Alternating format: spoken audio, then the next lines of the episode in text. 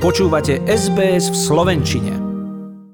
Karol Duchoň takto krásne spieval v roku 1976 v časoch tvrdého socializmu, ktorého krutosti nevyhovovali ani pánovi Borisovi Gašparovi, na ktorého dnes spomíname vo vysielaní. Z tej krásnej slovenskej doliny ušiel do slobodného sveta. Ja som ho dlhšie stretávala v slovenskom kostole v Litkombe a vedela som, že je to on, kto ho urobil taký krásny. Krídlový oltár, tak filigransky a precízne vyrezaný, má len málo ktorý kostol v Austrálii. Pán Boris, hoci sa rezbárstvu nevenoval profesionálne, vyrezal aj rajskú záhradu, Betlehem, ukrižovaného Krista, stredovekých bojovníkov, šachovnicu s figurkami a deťom vyrezal aj rozprávkové výjavy. A to všetko výhradne so značkou Slovak. Napriek svojej láske k rodnej hrude nebolo mu dopriaté prežiť v nej život. A to nie je jediný paradox v jeho príbehu. Ako chlapec chcel byť vojakom, hoci vojenčina samotná ho sklamala.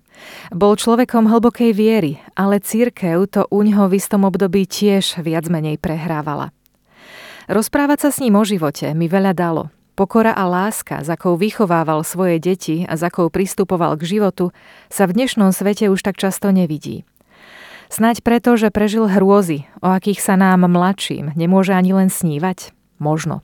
Narodil sa 3. októbra 1930 v Bratislave ako syn vládneho úradníka a neskôršieho šéfa propagandy prvého slovenského štátu Tida Gašpara. Keď mal 9 rokov, začala sa druhá svetová vojna. Po jej skončení bol uväznený za pokus o útek za hranice. No a o pár rokov neskôr narukoval medzi už spomínaných pákov z Ostravy. A tam sa začala písať kapitola jeho života, ktorá dostala názov Zahraničný Slovák. Takto mi o tom všetkom rozprával. Tak život bol vždy lepší predtým. Keď sa začala druhá svetová vojna, vy ste mali 9 rokov. Pamätáte si to vtedy? Mali ste ako chlapec, predpokladám, že každý chlapec túži byť vojakom. Mali ste nejaké ideály? Mali ste predstavu o tom, čo sa deje? No tak pravda, že len to som rozmýšľal. A som si kreslil lietadlá, tanky a diela. No ale tak to všetko pošlo. Boli to časy, kedy chlapci chceli byť vojakmi a dievčatá gazdinkami v domácnosti? Bolo to tak vtedy? Áno, áno, celkom tak. Vy ste e, potom zo základnej školy začali študovať, e, typujem nejakú, nejakú vyššiu školu? Gymnázium. Gymnázium, aha. A ako došlo k vášmu rukovaniu? Ako, ako ste sa vy teda k tej skutočnej vysnívanej vojne, hoci ona potom nakoniec ukázalo sa nebola vysnívaná, ale ako ste sa k tomu dostali? No, ja som chcel utiecť a dostať sa do francúzskej legie. No ale to vtedy som mal len 16 rokov. To bolo už blízko konca vojny. Uh-huh. A samozrejme tam mňa chytili na, na, hranici, na hranici a my sme bývali v Nitre vtedy, v tom čase. V Bratislave bolo nedobre. Ale potom, keď, keď ma chytili tam v Čechách, tak ma zavreli, ale Beneš sa vzdal a prišiel Kotwald mm-hmm. a dával amnestiu, alebo ako sa to volá. Nakoniec prišiel ten váš povolávací rozkaz a tá vysnívaná vojna v úvodzovkách sa stala skutočnosťou. Veľmi skoro ste si uvedomili, že to nie je to, o čom ste snívali a, a čo ste si predstavovali ako chlapec, že budete bojovať za národ. Mali sme tam e, takzvaného politického neviem, či bol poručík alebo nadporučík. A rozprával jedno ráno, že vy tady nejste na žádný čas. Vy tady budete, dokud se nepřeškolíte. A vedľa mňa sedel Laco Macečka a ten povedal, no ja sa nechcem pre, preškoliť. Ja hovorím, ani ja nie. A hovorí, a čo tu robíme, poďme zmiznúť. Ja som súhlasil.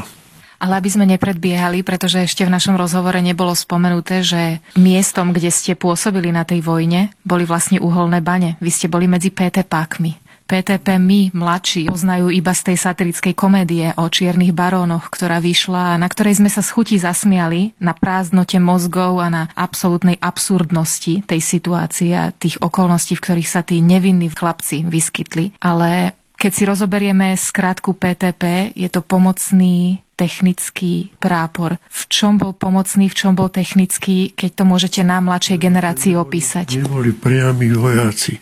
To boli len tí, čo museli robiť, čo sa im povie. My sme mali poručíka, ale on bol Slovák z Nitry. Ale ja som ho nepočul počuť jedno slovenské slovo, len český. Ale som si myslel, lepšie, aspoň sa nehambím. No tak veci boli také, že kdokoľvek tam bol, videl, že to je krivé. Ale nikto sa neopovažuje nič. A vy ste boli v šachtách dolu v, v uholných baniach? Väčšinou času, mm. hej. Ale oni napríklad nemali šoférov. Tak jeden deň, keď sme prišli robiť, povedali, že kto je tu šofér? No hneď každý si myslel, že tu bude nejaká vyžierka. Tak hneď ruky sa zdvíli. No ale to kto má vodičák? Kto má ale ten vodičák so sebou? Tak ja som bol jediný. To mal, vyťahol som zvačku, pozerali sa na to a ja som mal pre auta, ale bolo aj na lokomotív. To sa im páčilo, mm-hmm. tak sme išli miesto do, do bane, sme išli na tú haldu. Tak tam by bolo dobre bývalo, keby nebola zima. Taká zima, že ja som mal všetky možné veci, čo som mohol na seba navliecť, ale to ten severák, to ce, cez mňa prešlo. A... Ako dlho ste tam vydržali? Už ste spomenuli, že ste teda odišli že ste utiekli, zbehli, tak sa to vo vojenskej terminológii hovorí. No, bolo, bolo asi čosi vyše 3 mesiace. Môžete mi povedať, ako ste prežívali ten útek? Nie je pre slušného človeka jednoduché ísť proti zákonu, akokoľvek absurdný ten zákon môže byť. Ako ste prežívali to, že ste utekali cez lesy, Nemohli ste sa ukázať v podstate ani slušným ľuďom na dedinách, pretože tí už o vás zrejme vedeli a boli by vás udali, aspoň teda tak ste si mohli myslieť. No, takže tam údajne nás bolo 18 tisíc, no ale utekalo odtiaľ denne niekoľko ľudí, teda vojakov. Ale na druhý deň ho chytili u, buď u frajerky, alebo u mamky.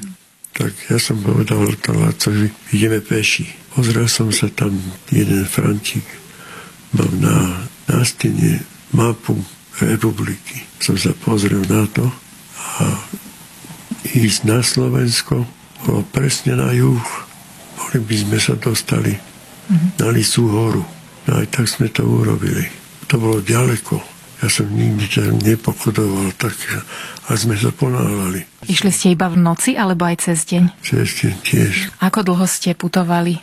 Bola už jar, keď ste prišli? Bola zima, no ale my sme sa dostali až do Bratislavy. A ja som nechcel ísť k našim. Mama a sestry, oni bývali u jedného slovenského maliara, Kováčika. Tak sme tam boli, ale nie dlho pár dní, lebo sme sa báli, že sa prídu pozerať.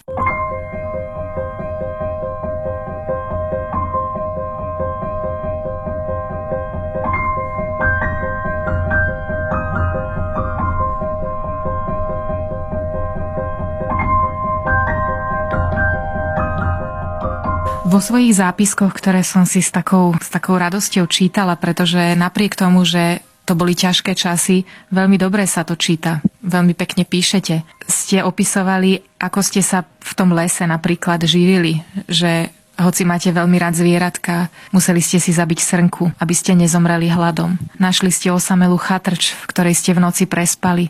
Počuli ste rôzne zvuky, neboli ste si istí, či sa niekto do tej chatrče vracia. Všetko ste museli nechať v takom pôvodnom stave, v akom ste to večer našli, aby ste po sebe nenechali stopy, povedzme.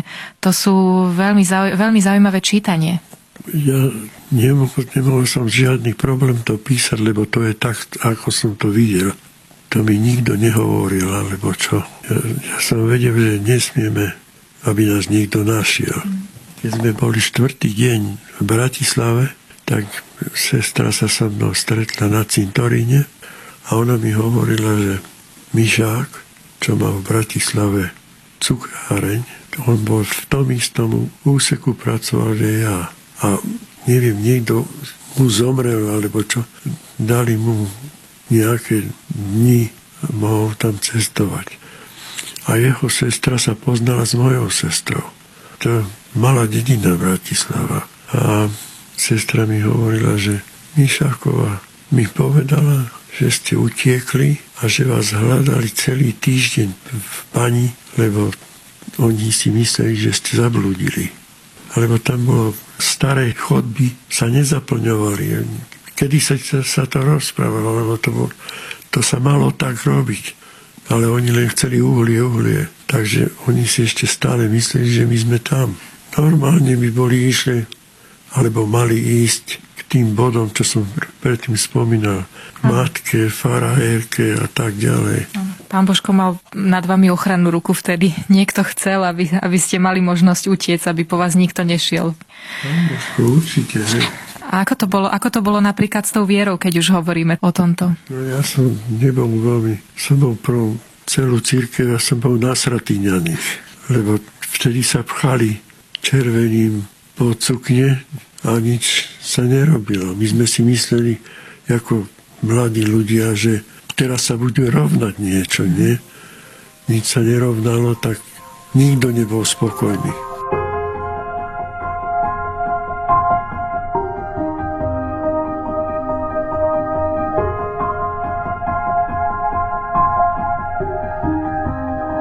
Už sme teda v Bratislave, dostali ste sa z tých baní do Bratislavy, hovorili ste dokonca so sestrou, ale nechceli ste, predpokladám, dať celú rodinu do zlej situácie, ohroziť ich, takže ste museli putovať ďalej. Kam ste z Bratislavy potom odchádzali a ako?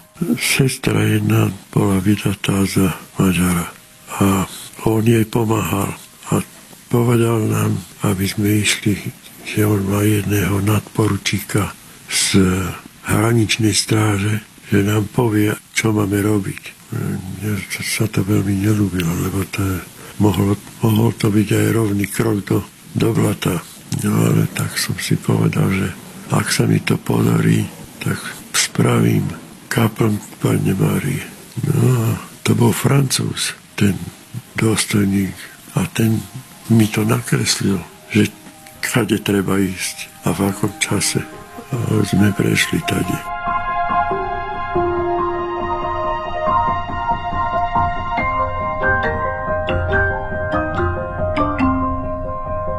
V Rakúsku mali niekoľko kontaktov. Niektoré ich neprijali, ale cez niektoré sa dostali ďalej. Až na americký konzulát vo Viedni, kde im zázrakom otvorili dvere, hoci bola sobota, voľný deň. Tak sme prišli tam až ku dverám a boli zamknuté. A už policajt rakúsky išiel hore cestou. Ja hovorím, Laco, držme sa tej kluky, aj čo budú líšky lietať. No niekto otvoril znútra dvere a stiahol nás dnu. Tak bolo prichystané na to akoby. Ale my sme boli hladní, to nám nechceli jesť. Povedali, že my vás zavežeme do, na jedno miesto, kde budete môcť prenocovať a všetko a tam dostanete aj jedlo. Boli sme tu asi týždeň a potom nás zaviezli do utečeneckého tábora. A tam už boli všelijakí Slováci. A kto sa mohol, sa prihlásil do Spojených štátov alebo do Južnej Ameriky. Tam bolo ešte dobre, že oni učili španielsky. Tak ja som sa tiež prihlásil na to. Boli sme tam nejaký týždeň a ten chlapík, čo to vyučoval, v Bavorsku si našiel miesto učenia a on odporúčal, že si ma zavolali tam do tej kancelárie a tá pani mi to povedala, že ma potrebujú tam. Uh-huh. Ja som to nechcel veriť. Zo žiaka sa stal učiteľ španielčiny. A som povedal, že ale ja neviem španielsky. My nechceme, aby si vedel španielsky, ale tu máš knihy a uč ich tie knihy. A prihlásilo sa dosť ľudí, no to už to bol veľký pán vtedy, lebo som dostával plat. To bolo dobré. Tak dva týždne, keď som tam bol už, prišla tá pani, čo to organizovala a povedala, že mám, mám tu na dvoch pánov, ktorí chceli povedať, že ako to vyučovať. Som sa nalakal, že čo sa bude robiť. Mm-hmm. Lebo som si nemyslel, že, že viem toho veľa. No, tak prišli dvaja páni s ňou a zostali celú hodinu. A potom mi gratulovali, že ako dobre to ide.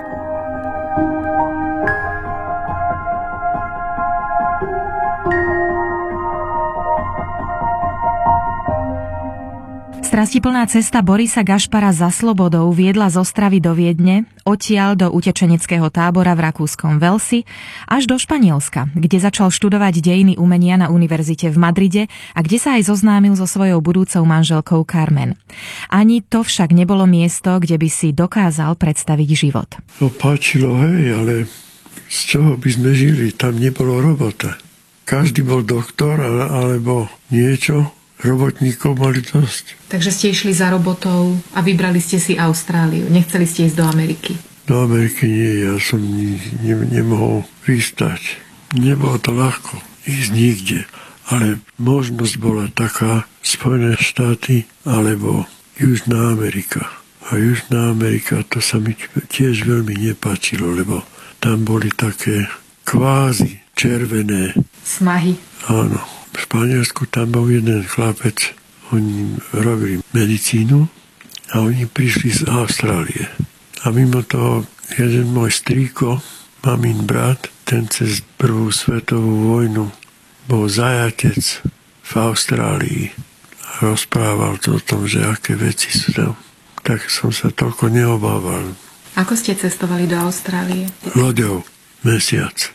A narodila sa nám dcéra. Na lodi? Na lodi. A prišli sme do toho Melbourneu a tam lietali líšky a všetko. Takú búrku som nevidel. Naozaj. To bolo niečo strašného. Tri dní tak pršalo. Voda stála tri dní v prístave tam. No, tak som išiel za, za toho peňažného dôstojníka, čo by vybavoval takéto veci. Ja som sa ho pýtal, že koľko musím zaplatiť, keď budem chcieť odtiaľ to ísť do Sydney. On pozeral a povedal, že 5 funtov. To nebolo skoro nič. Tak som mu to hneď zaplatil a sme išli. A prišli sme sem a krásne slniečko svietilo a bolo teplúčko, lebo to, to bola biblická tá búrka, čo tam bola. A Carmen povedala, že toto je to miesto, kde budeme žiť. Odtedy sme tu. Mladá rodina Gašparovcov prišla do Sydney v roku 1956 a hoci ani tu život nebol najjednoduchší, bol slobodný. Borisová umelecká dušička mohla rásť, tvoriť a tešiť nielen rodinu, ale aj ostatných Slovákov. Cez týždeň pracoval, najskôr ako umývač okien, potom manažér v chemickej firme a napokon knihovník v univerzitnej knižnici, no a po víkendoch vyrezával, deťom urobil bábkové divadlo a napísal im aj knihu, ktorú dokonca sám aj ilustroval. Nazval ju O otcoch pre synov a zhrňa v nej rodinnú históriu Gašparovcov od toho prvého v roku 1720. Vážený potomok, píše doslova Boris, kladiem ti na srdce povinnosť vždy stálu, príkazy zachovávať pánovi na chválu. Cti si svojich dedov i otca a matku, aby si mal cestu života vždy hladkú. Kto dedov spomienku vždy na srdci máva, toho pán Boh požehnáva. Nezabúdaj teda na dedičstvo svoje. Na cudzie nesiahaj a chráň, čo je tvoje. Dali mi meno Boris, pokračuje v inej kapitole. Na znamenie, že sa musím boriť za svoje spasenie. Ja som v Borisovi spoznala múdreho a citlivého človeka, ktorý vie byť vtipný, ale i vážny. Umeleckú dušičku, ktorá si nadovšetko ctí naše národné tradície a kultúrne dedičstvo a ktorej talent máme možnosť obdivovať aj my ostatní. V slovenskom kostole svätých Cyrila a Metoda v Litkombe, ktorý je akoby jeho umeleckým dieťaťom. Mimochodom, miniatúru hlavného oltára daroval niekdajšiemu pápežovi Jánovi Pavlovi II. pri jeho prvej návšteve Austrálie ako dar od austrálskych Slovákov. Bohatý na skutočné hodnoty a zároveň taký skromný. Deťom o sebe napísal Náturou, že vraj treba byť hrdý, a k sebe samému, ostrý a tvrdý. Na kritiky tu však nie je to miesta dosti, veď ich zrobia iní, keď ja zložím kosti. Chcete počuť viac relácií ako táto? Počúvajte cez Apple Podcast, Google Podcast, Spotify alebo kdekoľvek získajte svoj podcast.